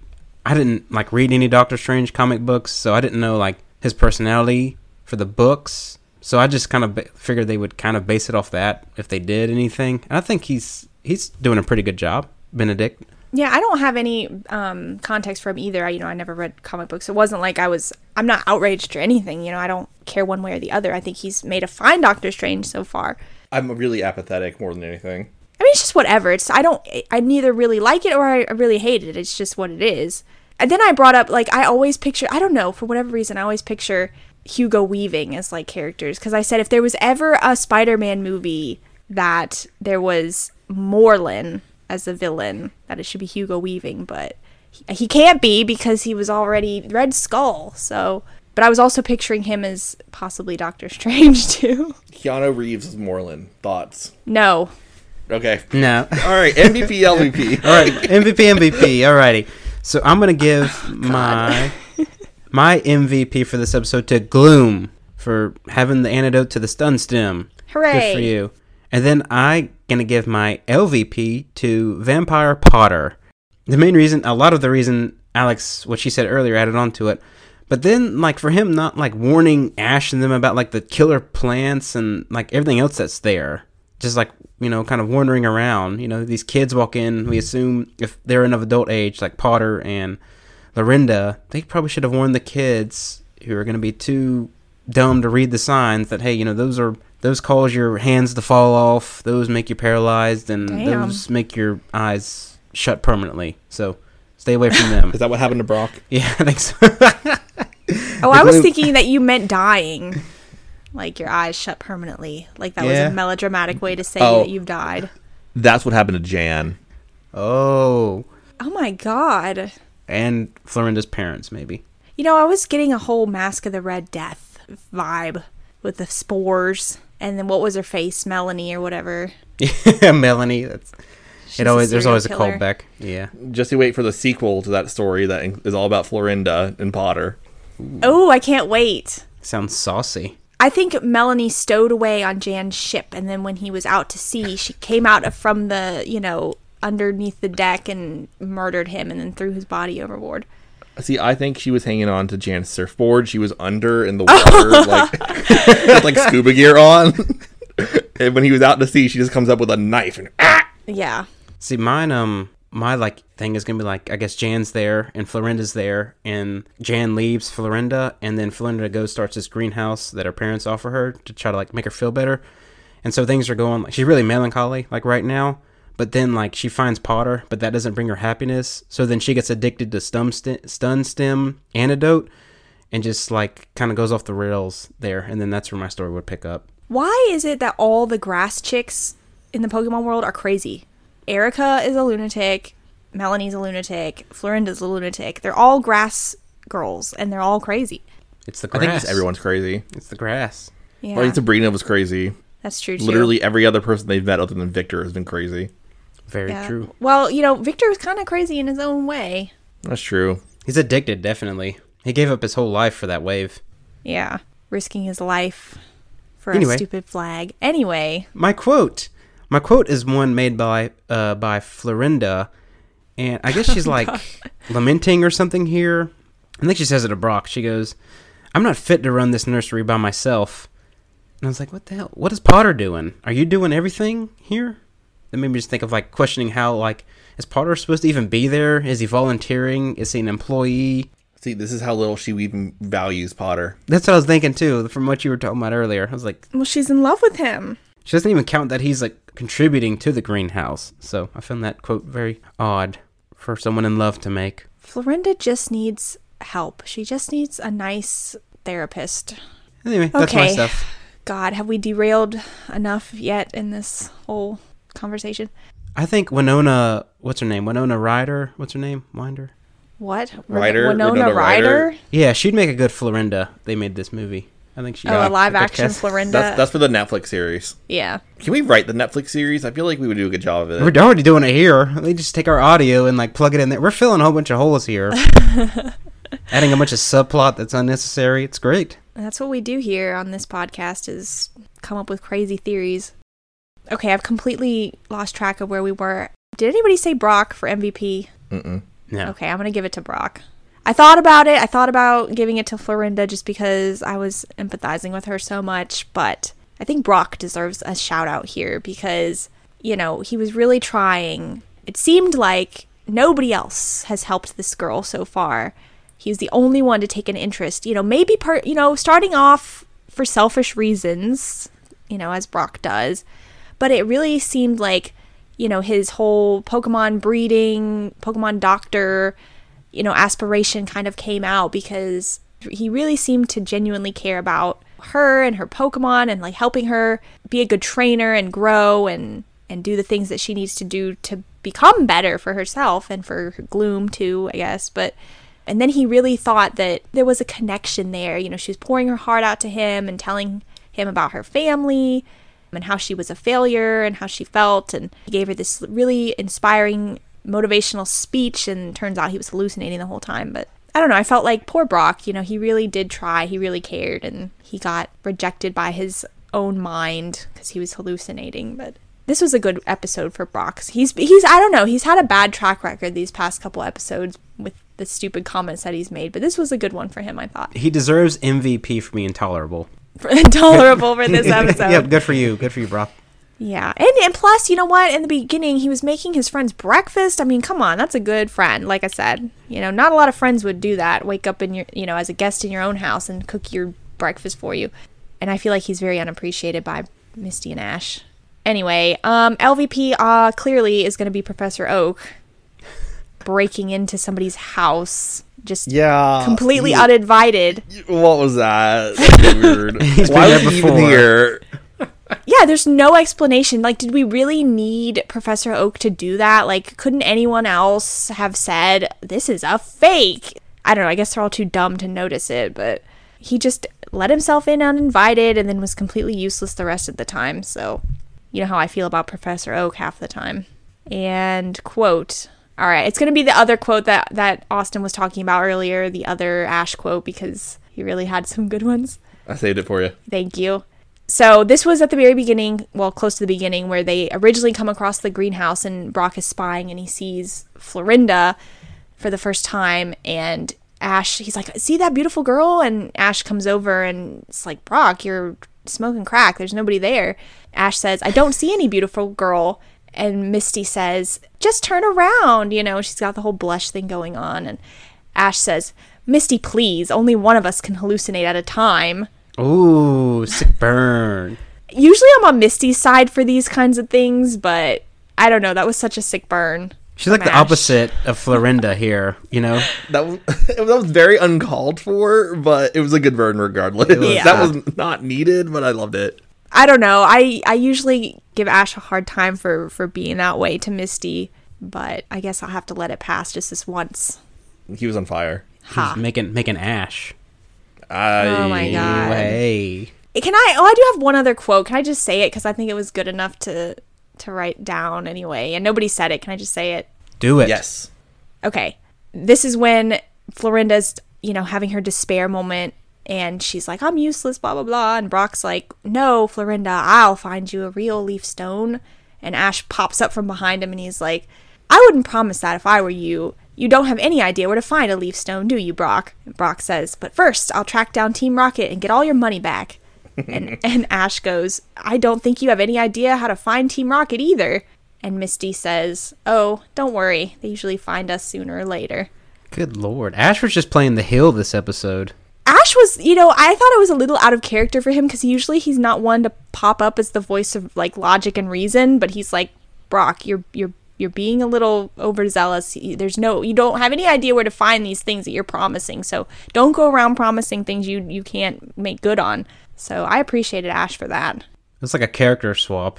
Shout out to Misty as well because she knows Team Rocket's going to show up at any damn moment. Yeah. She's speaking got like real. meta knowledge. It's like she knows what's gonna happen. She saw the script. Yeah, it was like a character swap here with like Brock kind of promising stuff that's outrageous when Ash is usually the one. Like, oh, we'll find that lost kid. I'll rescue rescue your gloom from the burning building.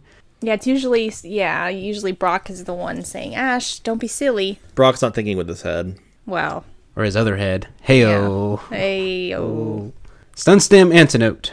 That's all I got to say. Should that be the episode title?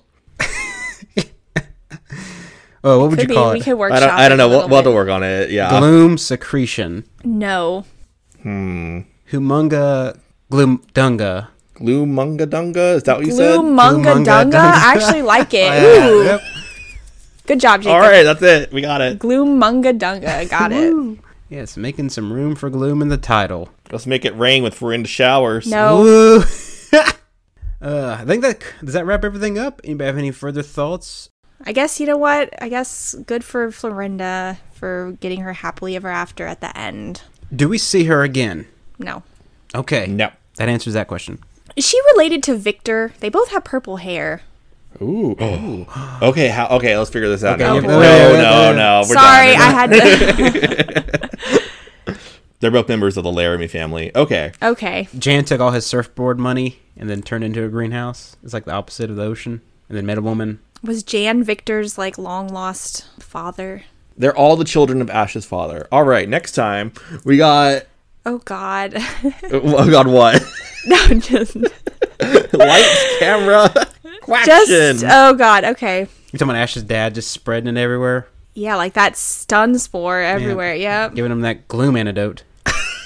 I'm trying so hard. What's the next episode? Lights, camera, quaction, and go west, young Meowth. You have that to look forward to, listeners. Join us next week. Yes. And should we skip a reading this week because this episode's kind of long? We ran so long. Yeah, we'll uh we'll skip uh My Immortal this week. A- Alex, it's your decision. No, God, don't put this on me. Oh, don't make me into the Florinda. I'm not going to read the outro until Alex gives us the final verdict. God damn it. How mad would you guys be if I forced you to read one chapter?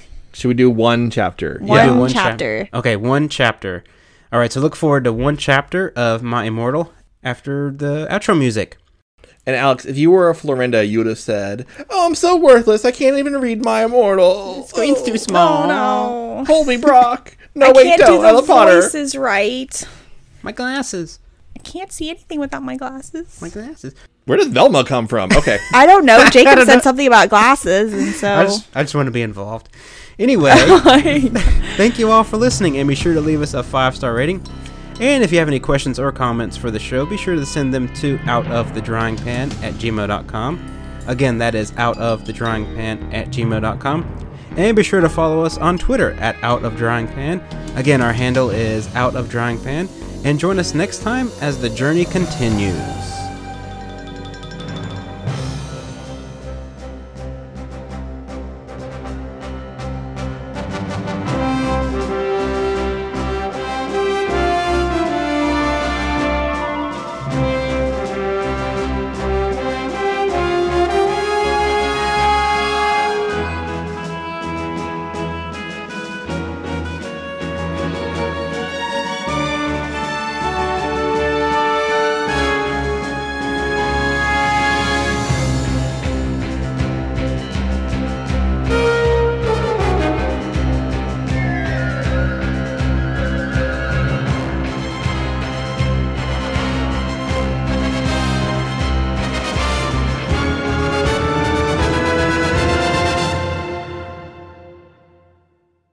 See who the randomizer selects. Ooh, ooh. Austin, you have been the chosen one. Ah, it's always y- you. It's so funny. I'm gonna channel some of that I hate Florinda energy into this. There you go. Good Let it pour. Let it pour. Let it shower. A N. I said stup flemen. If you do, then you're a fucking prep. Thanks to Raven for the help in stuff. You rock, and you're not a prep. Thanks for my sweat sweater. P.S. The order as son Dumbledore swore is cause he trying to be gothic. So dare. I woke up the next day in my coffin. I walked out of it and put on some black eyeliner, black eye shroud, blood black or blood bed lipstick, and a black, really low cut leather dress that was all ripped and striped so you could see my belly. I was wearing a skull belly ring with black and red diamonds inside it. The night before, Draco and I went to the school, get it, school, sc- skull, get it, skull, because I'm gothic and I like death. Dumbledore chased Voldemort away. We flew there on our brooms. Mine was black and the broom stuff was blood red. There was lace all over it. Draco had a black MCR broom. We went back to our rooms and we had You Know What to a Linkin Park song. Well, anyway, I went down to the Great Hall. There, all the walls were painted black and the tables were black too. But you would see that there was pink pant underneath the black pant. And there were pa- and there was pink paint underneath the black paint. Oh, I see. Oh, yep. Okay. and there were pastors of hoser bands everywhere, like Ashlee Simpson and the Backstreet Boys. WTF, I shouted, going to sit next to Bloody Mary and Willow. Bloody Mary was wearing a black leather mini with a Good Charlotte t shirt, black fishnets and black pointy boots. Willow was wearing a long, thick black dress with blood red writing that was all lacy and came up to your thighs, and black boots and fishnets. Your thighs. My thighs. Your thighs. Okay. Vampire, Draco, oh no, Dracula and Draco came. We started to talk about who was sexier, Mikey or Gerard Way or Billie Joe Armstrong. The boys joined in because they were bi. Those guys are so fucking hot, Navel was saying, as suddenly a gothic old man with a black beard and everything came. He was the same one who had chased away Voldemort yesterday. He had a normal tan skin, but was wearing white foundation, and he had tied his hair back. Dumbledore? We all gasped. WTF? I shouted angrily. I thought he was just wearing that to scare Voldemort. Hello, everyone. Evolution. Hello, everyone. Dumbledore Shut leveled up, obviously. Yeah. Hello, everyone. He thought- said happily. I thought that was just to scare Voldemort, but. As you can see, I gave the room a makeover. What do you think about it? Everyone from the poser table in Gryffindor started to cheer, while we Goths just looked at each other, all disgusted, and shook our heads. We couldn't believe what a poser he was. But BTW, you can call me Albert. He called as we left to our classes. Albert. Albert, baby. Okay. What a fucking poser, Draco shouted angrily as we wee to transformation. we were holding hands. Vampire looked really jealous. I could see him crying blood in a gothic way. Get it? Way like Gerard? but I didn't say anything. I bet he's having a midlife crisis, Willow shouted. I was so fucking angry. The end. All right. Chapter 18. I'm glad you guys are here to to clear up the references because I would be totally lost without them. Yeah, I feel like I'm finally now having a childhood What? teenage reading this. It's really uh You're having an adolescence? yeah. This was such a this was such a pillar of like the mid 2000s, you know, everybody. This is a rite of passage really. This one just uh, somehow avoided me. I don't know why or how. You probably had a life when you were an adolescent. You weren't on the internet all day like some of us were.